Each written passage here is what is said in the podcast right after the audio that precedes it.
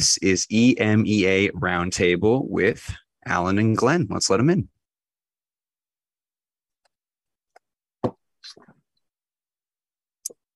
Hello, everyone. Uh, just a friendly reminder for journalists to please keep your mics muted unless you're asking a question. This also includes while Talent is answering the question. So, without further ado, uh, Dewid or Dewid, you can take the first question.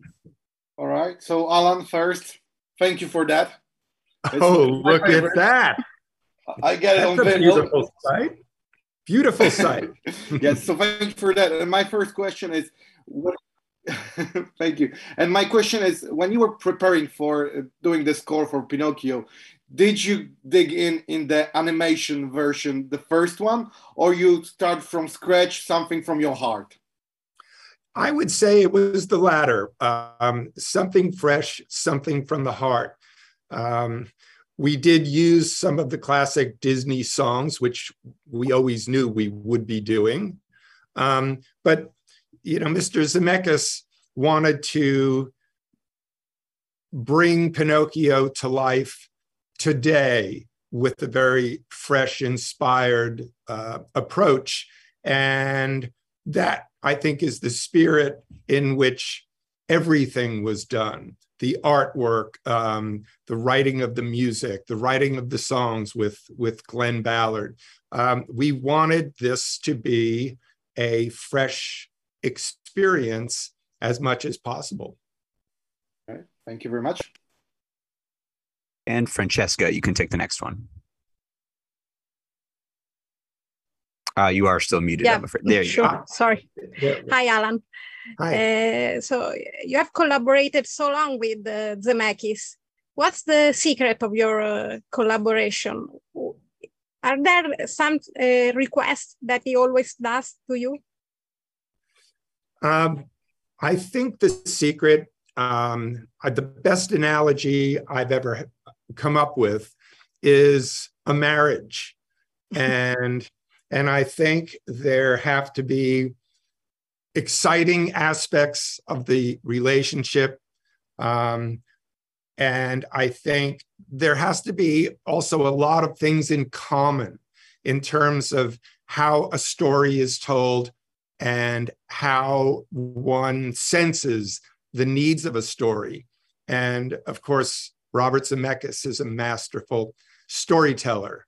And um, we had our first date on Romancing the Stone, and it went well. And so then there was another, and then there was another, and then another. And I think maybe we're up to 22 or 23 and it's been wonderful because the trust now, like any long uh, relationship, is is just amazing, and it's just an, a joy to to get a chance to be together in that way. Thank you. And Esco, you can take the next one. Thank you. Um, this is, I guess, for both Alan and Glenn. Um, I'm really curious about how you created several original songs for Pinocchio, and uh, just wondering, uh, a couple of them were for Tom Hanks, who performed, and then uh, uh the Pleasure Island, uh, the Coachman to Pleasure Island, performed by Luke Evans. Uh, just curious, did you have to make um, sh- some special accommodations and considerations to kind of make sure that the actors know how to do their thing? Glenn? Well, first of all, Luke Evans and Cynthia Erivo are two of the great singers. So we had no, it was always about really we were, we were making it during COVID. That was the only issue.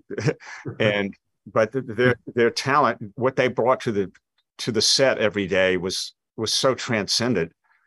Really, you, you were working with house money, as they say, because uh, they're both incredible performers and we were just blessed to have them do our songs, you know. And and and you know, to add to what Glenn has said, when you have somebody like Tom Hanks, um, you know that um, way beyond the thought of singing, you're going to get an incredible performance um, that is just going to be organic to the scene, organic to the film.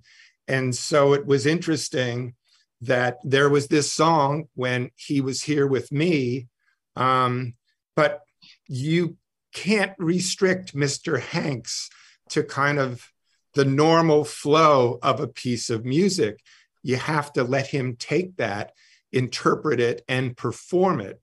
And uh, of course, it's magnificent what he did in that case. And in, in every case where he takes a piece of music and makes it his own and performs it um, magnificently.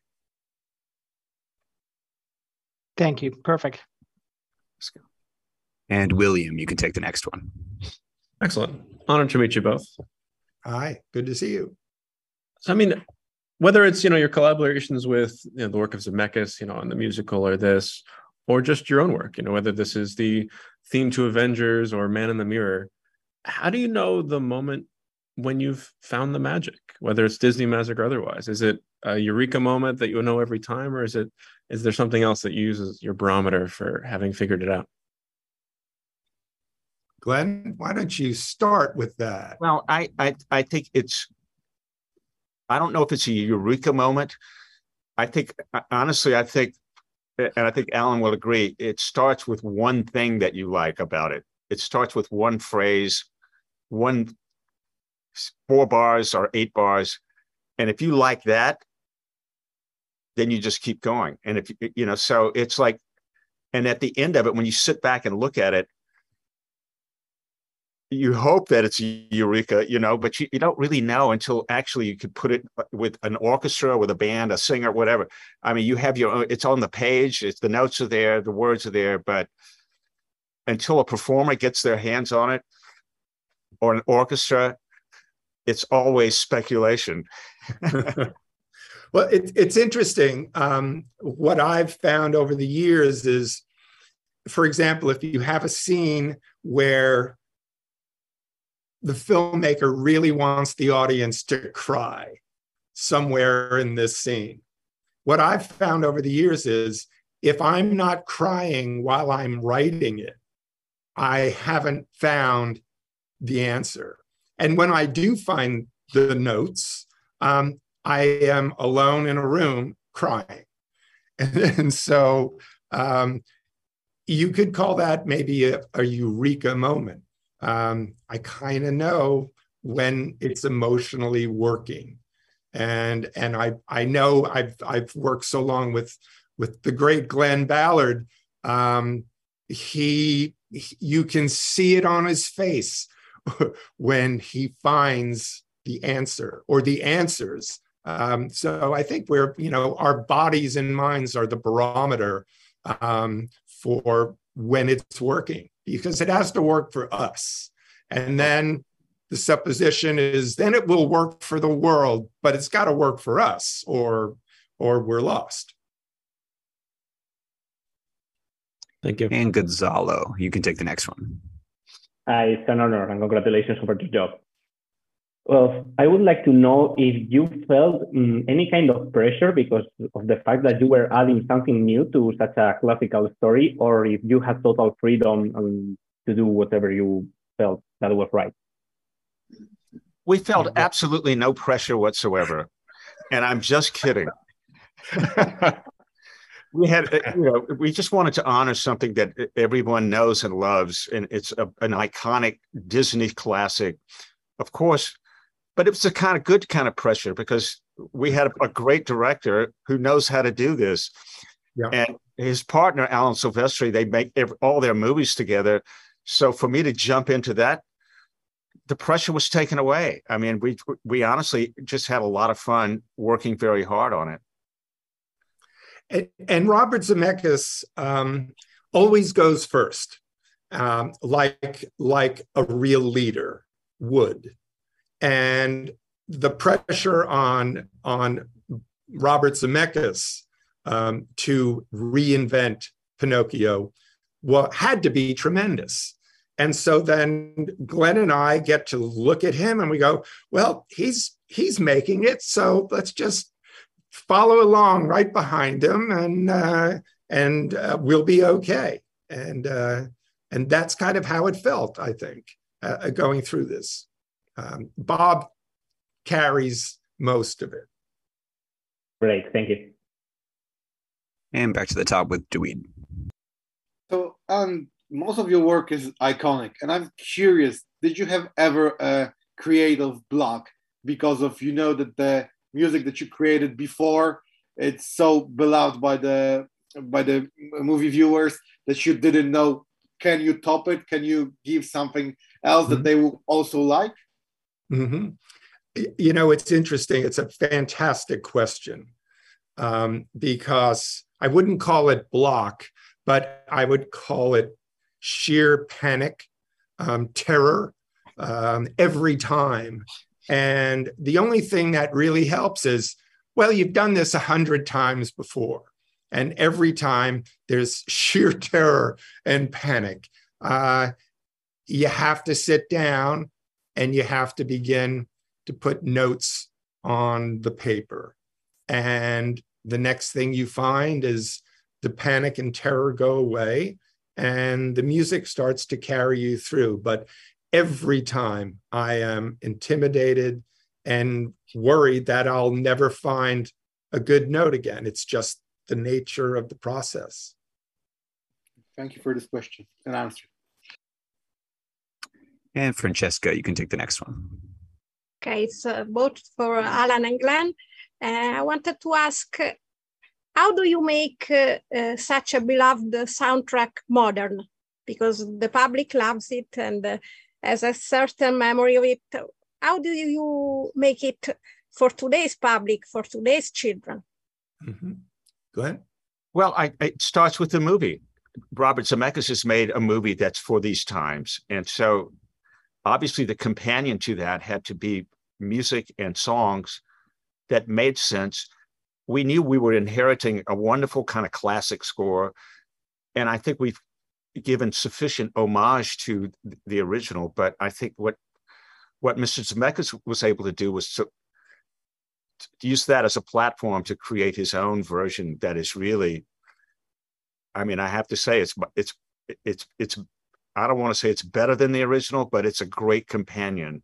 And so it's you know, again, like Alan was saying, the pressure off, was off of us because because Robert had a vision for it. We just had to try to help him fulfill it, and hopefully we've we've succeeded in that.